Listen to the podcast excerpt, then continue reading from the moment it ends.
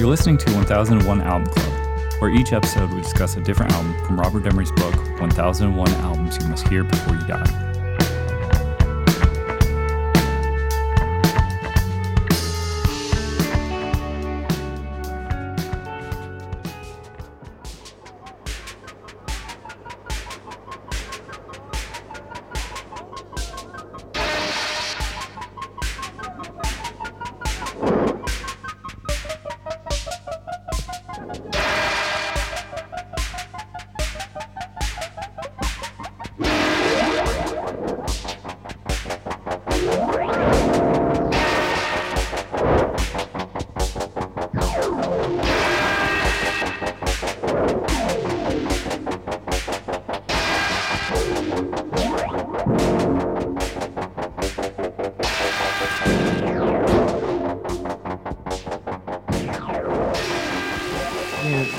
Like music is so weird. All right, for this episode, we'll be talking about Throbbing Gristle, DOA, third and final report. On the line, I have Rob. Que pasa? Ben. Hello. And Kyle. DOA, the third and final report, is a second studio album by the industrial music pioneers Throbbing Gristle, released in December 1978 uh, by the industrial record label. It was produced by Throbbing Gristle, and the genre is industrial. I'm going to read from the book Chris Shade. DOA immediately attracted controversy. Its arty jokes, like speeding up United to last a mere th- 16 seconds, also has some of the most musical moments of splendor. George's beautiful weeping is wor- as worthy as anything Jim Morrison or Ian Curtis compose, while Chris Carter's AB slash 7A is an excellent Kraftwerk esque tribute to ABBA. The harrowing hamburger lady utilizes synth psychedelic vacuum cleaner noises to create a dark clinical ambient around uh, the story of a burn victim. Death threats taken straight from uh, TG's answering machine is a far, fair representation of this notorious quartet's popularity back then. Their live sonic assault is documented by the pummeling wall of sound. Throughout the record, the band's lack of technical ability is compensated by their inventive use of electronics, field recording equipment, early computers, and primitive sampling techniques. Despite splitting in 1981, their tremendous influence has encompassed everyone from Depeche Mode, Nine Inch Nails, and other electronic innovators such as Carl Craig and Andrew Weatherall, leading to a triumphant live reunion in uh, 2004. Even so, this album can stand alone as a worthy legacy. All right, what do we think of Throbbing Gristle, DOA? How do you guys feel about this? It is hard. It's this hard. is a hard listen, man. Punishing. The cost of entry Yeah, is rough. Like I like weird shit. This is hard. Mhm. this is this is hard for me.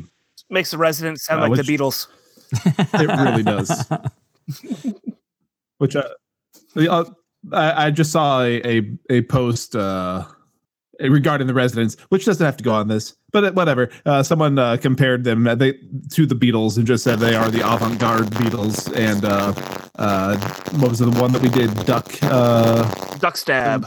yeah, Duck Duck Stab would have been their revolver. Oh, I saw that same post on Now Playing. Yeah, there Yeah. it is. Thank you. Rob, you're All right, we can totally we can distorted now. What happened? Oh, thank goodness! I thought it Yeah. was my headphones again. Okay, again. me too. Uh, am I distorted now? no. No, you're fine. Okay, I apparently pushed pushed up the thing. he, he pushed the throbbing gristle button, dude. Oh, I did. Yeah. Sorry. amazing. In fact, at first, I, I I just assumed it was part of uh, Valley of the Shadow of Death. This album for me was the college uh, or the my music in one of my music introductions into noise and industrial and and someone's like well here's where you go. Here's the backstory of industrial and noise music. And i was like cool. I listened to it and i said this might be where it started but i don't think i'm on board with i'm on board with some of it conceptually but as an album i just i was like yeah okay um it seems more and the more i invested in into thinking about throbbing gristle i was like i'm sure the show would have been wild. And I'm sure their art performances, I mean, they had all sorts of crazy stuff they were doing. They're giving themselves like milk enemas. Then they would do that. Then they would pee. Then they would masturbate on the audience and like all sorts of the craziest stuff that y- you would see with modern people like Marilyn Manson and stuff. It was like they did all that. That was them. They had the, you know, they would swing from uh, a swing set and urinate as they were sing- swinging and they didn't know how to play instruments but didn't matter they wanted to like challenge and like basically start fights with the audience it's a GG Allin effect you Yeah. know? It's confrontational. Um, they'd use pornography nazi imagery of concentration camps.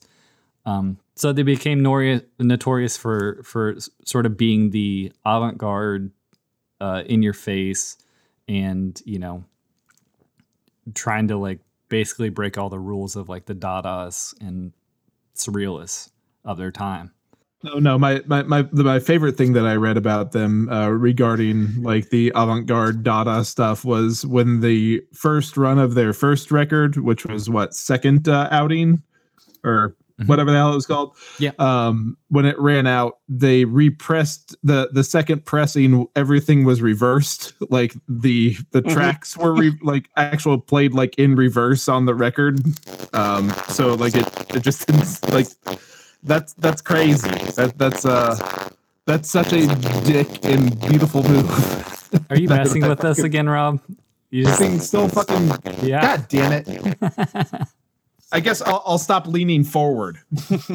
oh is it there's like a I'll- sonic field or something's going on I'll, I'll just stop getting excited about things and leaning forward. weird That's how we'll fix this. yeah I fully back. Yeah. I fully back this conceptually. It. I also want. it- Is like, am I a square if I like don't want to get peed on at a show? I actually I got peed on at a show last year.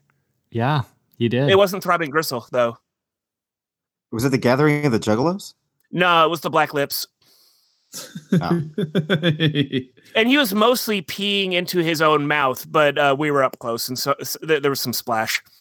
You'll have that. Mhm. you'll have that Great happen. show. Great. No, show. well, well, Ben, I I just stand in the back at shows now, so you can still go into the show and just be be a person like me who stands in the back. And we're too tall to be up front, anyways, buddy. We should be standing behind people, anyways, because we're not jerks. Man, I was I was stage left wings almost. I was I was up in the corner, and it wasn't that crowded of a show. I just happened to get some pee on me. It'll happen. I I agree. I think that they have some innovative ideas though. There are some tracks on this album where I'm like, yeah, that's that's kind of do something uh, different. Uh, like what was it, Hamburger Lady, uh, Weeping and Hamburger Lady, ha- Hamburger Lady, and AB uh, Seven A has a sort of like It's a beautiful song. has a sort of like slowed down and, and manipulated uh, sort of synth sounds and, and things that are sort of sweeping through. I think I gravitate less to w- the song we're listening to now, like Dead on Arrival, in the extended sort of, it sounds like people like jamming in a room, um, sort of caterwauling while someone's kind of just experimenting with different sounds on on the actual instruments. I would rather listen to things like the IBM noise um, elements rather than like field recordings and people sort uh, just just I say messing around, but I, I, I guess experimenting is. is They're what making say. art, Birch. They're not messing around. They're artists. See, You make- yeah. You're making art. am art, I still doing it? You're making am I art still right doing now. the thing where? yeah. God damn it! What the fuck? You can't get away from it on All this right, album. We're gonna we're gonna experiment here, and That could've been it. wow. Wow. yeah. yeah, well, Birch, I'm I'm with you on some of it. I really liked IBM, but I thought Dead on Arrival was a fucking sweet little dance number. really. It's got that motoric beat. Yeah, the the the the beat gets me. Um, Weeping was the one that I had the hardest time with. Like, there's some just some weird ass like noise in that that bothered me. And I think it was just like a guitar or like bowing on a guitar or something that was just like, Yeah. ugh. Yeah, I like that though. That's that's thing. That's a lot of stuff I find interesting. The sort of like chaos, chaotic, noisy, weird, weird places. I, I find less. I find things like Dead on Arrival, which are feel more typical of a, a rock band experimenting than I than I do about something that's completely detached from a rock band. This reminds me. Uh, this doesn't, but you just reminded me of uh, when we were listening to the Byrds a whole bunch, and then they finally got a synthesizer. Yeah, like this is this is what birthed like that birthed this by proxy which is really fucking weird to think about this is the bird's fault Is that like is that like uh hey Mr. Spaceman era yeah. Byrds? There's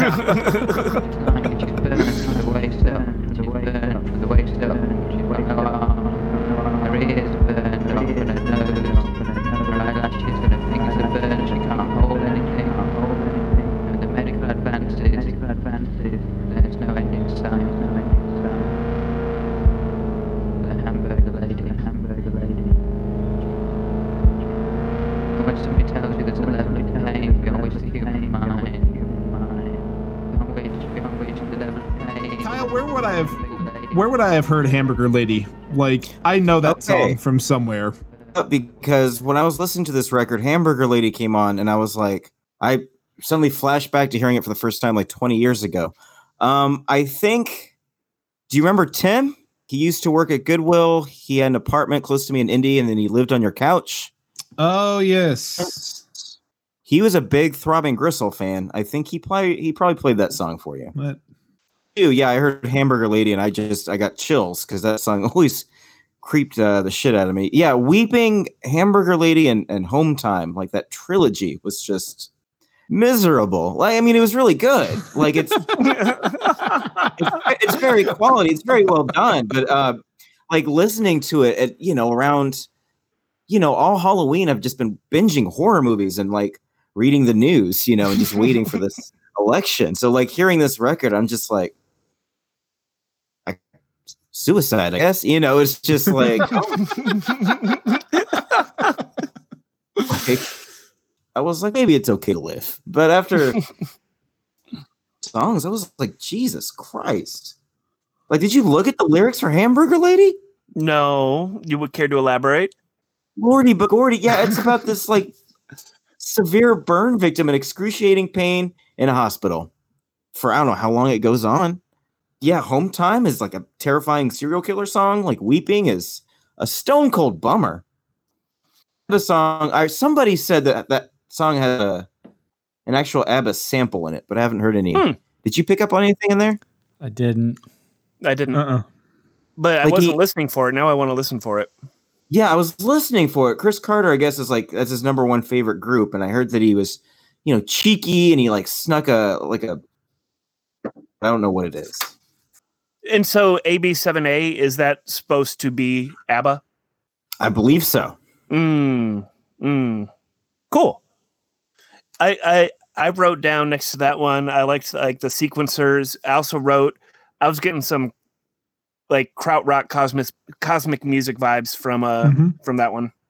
It came out of nowhere. I thought I was going crazy. Like it's so different than Yeah, they um well what they did is they actually had solos. So each one of the members did a, a song by themselves and then they sort of put it on the the record. So that's why you have these a bit of a strange influences or different sounding songs is because they composed it themselves and then brought it into the sort of collective. Were all of them like that, or were any of these songs uh, collaborative?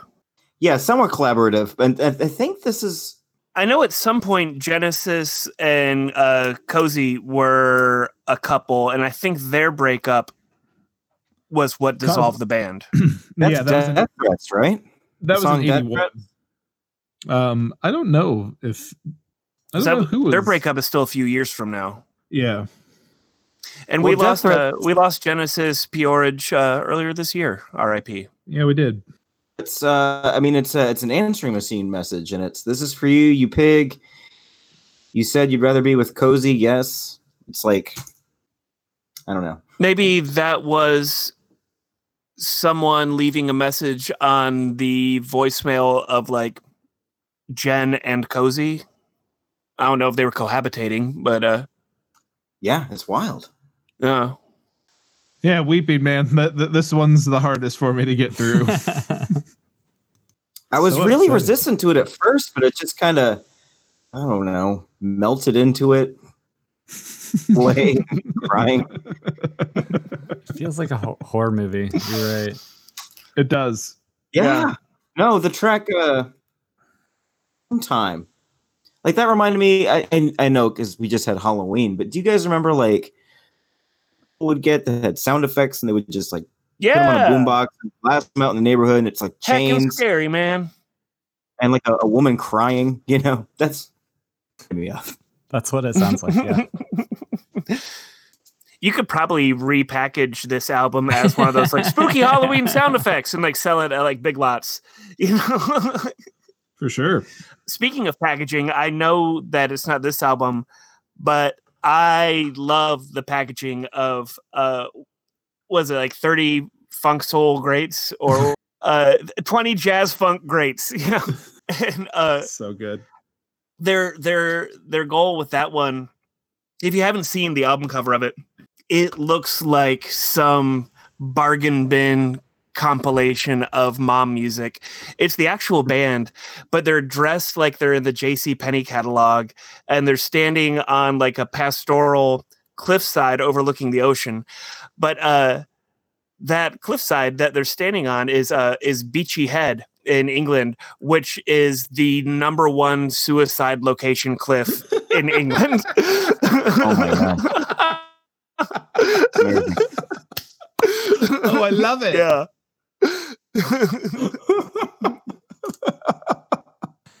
Uh, I was surprised too that that one was not on this list. This was the one that was selected. I don't know. One one last thing to say with that one. They they were hoping with the album art of that one that someone would innocently pick it up at a Woolsworth's or something and then just have their brain melted and their life ruined once they put it on. So Which Bert, you, you would mentioned this the story behind United. That's where they took their most accessible song and sped it up to 16 seconds in length. Did anyone listen to the original? I didn't have time to check it out. I also did not, and I should have. Yeah, it's it's a, it's more accessible and it's yeah. Like when you say accessible, accessible or like AB7A accessible. it's it's um it was called one of the first electro pop singles. So Okay. Like their sense of humor. Yeah. Yeah, I think that's one of the things of the of the band too is the sort of mystique mi- is they're sort of uh, mi- mischievous in the way that they present things. Uh, another pressing of this album had there were like a thousand copies that were recut with false track markers, Yeah. each with like uh, they were equal in size, so it looked like it had you know sixteen tracks. Uh, Of so all you the could same length. you Yeah. couldn't just lay down the needle where you thought the track would start because it it that it was in the middle of a track. Um, just stuff like that where it's you know it's a complete. These things are just you know them. I don't know having goose or or playing jokes on the the listener. Just making art. Just making art. and I think that's you know when we we've been talking about Public Image Limited recently, and I was kind of it, pissed off when when John Lydon and Co would do stuff like that. That was kind of like a fuck you to the listener. It doesn't bother me so much when Throbbing Gristle does it, like when they repress their album with everything backwards or put the the track markings not where you think they're going to be because like you said it's art when Lydon's doing it i just think he's being a dick when when throbbing you know, like oh, okay they're saying they're, they're making some kind of artistic statement here Fine line between clever and stupid. It is a very fine line. Yeah.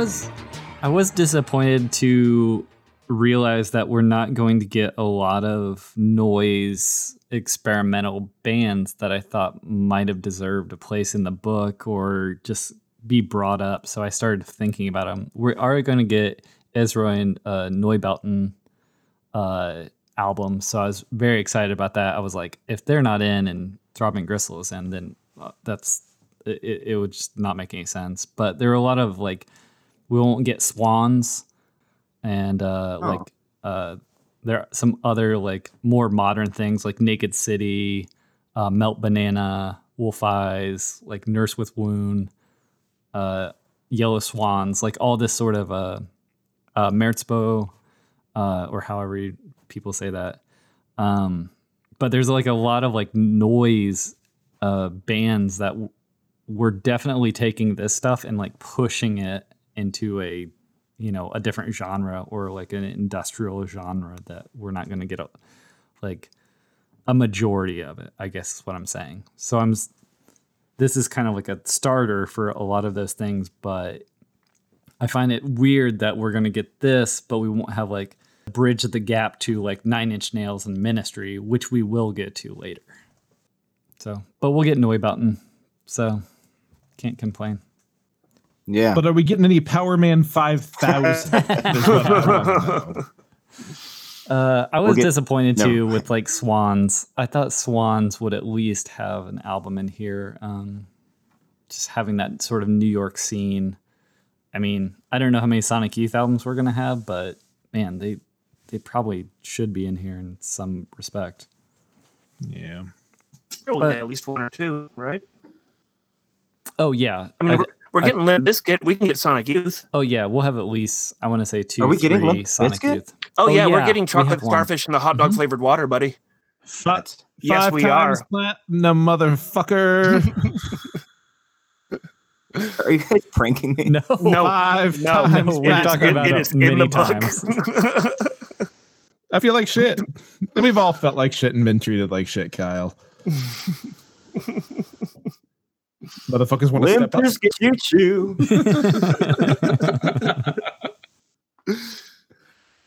Oh boy. Uh, I did think it was cool that they actually coined the phrase industrial music, industrial music for industrial people, right? Yeah, That is on, cool. on their industrial label. On their Mhm. industrial label. Uh, it was the second album, second annual report where they coined that phrase. I think I feel like I feel pretty neutral on this. I don't hate it because I really like experimental things that are just completely outside of the box, um, which obviously they were pushing, but I don't love it. I mean, I don't. It's it's very strange. It, the other day, Anne and I were having a discussion about. Uh, she was like, "What's the scariest movie you've ever seen?" Or like, "What freaked you out the most?" And I had to think about it because part of me wants to be like, "Well, I've seen like videos of concentration camps from Nazi Germany, and that shit freaks me out because it's real and it's it's so disturbing that like that's what's going on.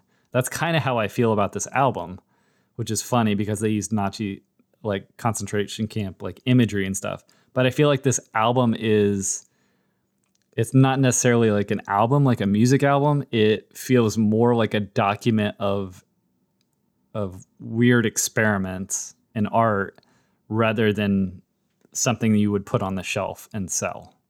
A performance, if you will. So yeah, I, I'm neutral because I feel like it deserves a place and people should check it out to have the experience, but I will not probably never put it on just to have a good time or maybe if I go in a dark place I'll I'll put it on. What do you think? And I I didn't want to listen to it. You know, I knew it was going to be rough. It was the only record out of the four that we did this uh this week that I couldn't play in the classroom. Everything was so crazy. You know, I'm filled with all this existential dread and on we and just to it and then I wanted to die and then I felt a little better. I don't know. It's kind of like movie to cry. And you just need a good cry read the documentary and you just bawl and then you feel a little better. So I, I give it a thumbs up, but I wouldn't recommend it to anybody. I think that this album is very effective. I think that Throbbing Gristle is communicating what they are were going for effectively. And on a conceptual level, I fully back it. I like that someone's doing what they're doing. I like that they're willing to go where they're going and and push stuff the way they're doing. I just don't know if I'm gonna revisit it, or at least as an entire album. I might revisit some songs, and I wouldn't rec. Uh, I wouldn't recommend it to. Any, as a person that was specifically looking for someone something that would you know, push them out of their comfort zone, was looking for something weird and subversive, or if it was someone I was fucking with. So I think that I'm gonna go neutral on DOA. It's a hard listen, but but yeah, it's an important listen. And ultimately, once you get through it, yeah, you feel better at the other end. At least I did. So I, Yeah. I, I believe that people should be made to listen to this. I'm going with a positive. Good. Can I? Can I? I'm sorry, real quick. Can I add on to that? If I'm ever listening to this again, something has gone wrong.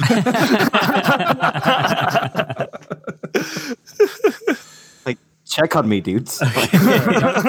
Fair enough, man. Uh, unless it's AB7A, and then things might be going all right. yeah, if you knock on my door and I'm listening to weeping, like, Just on repeat. Ew. All right. All right. Next time we'll be talking about Thin Lizzy live and dangerous. Thanks, y'all.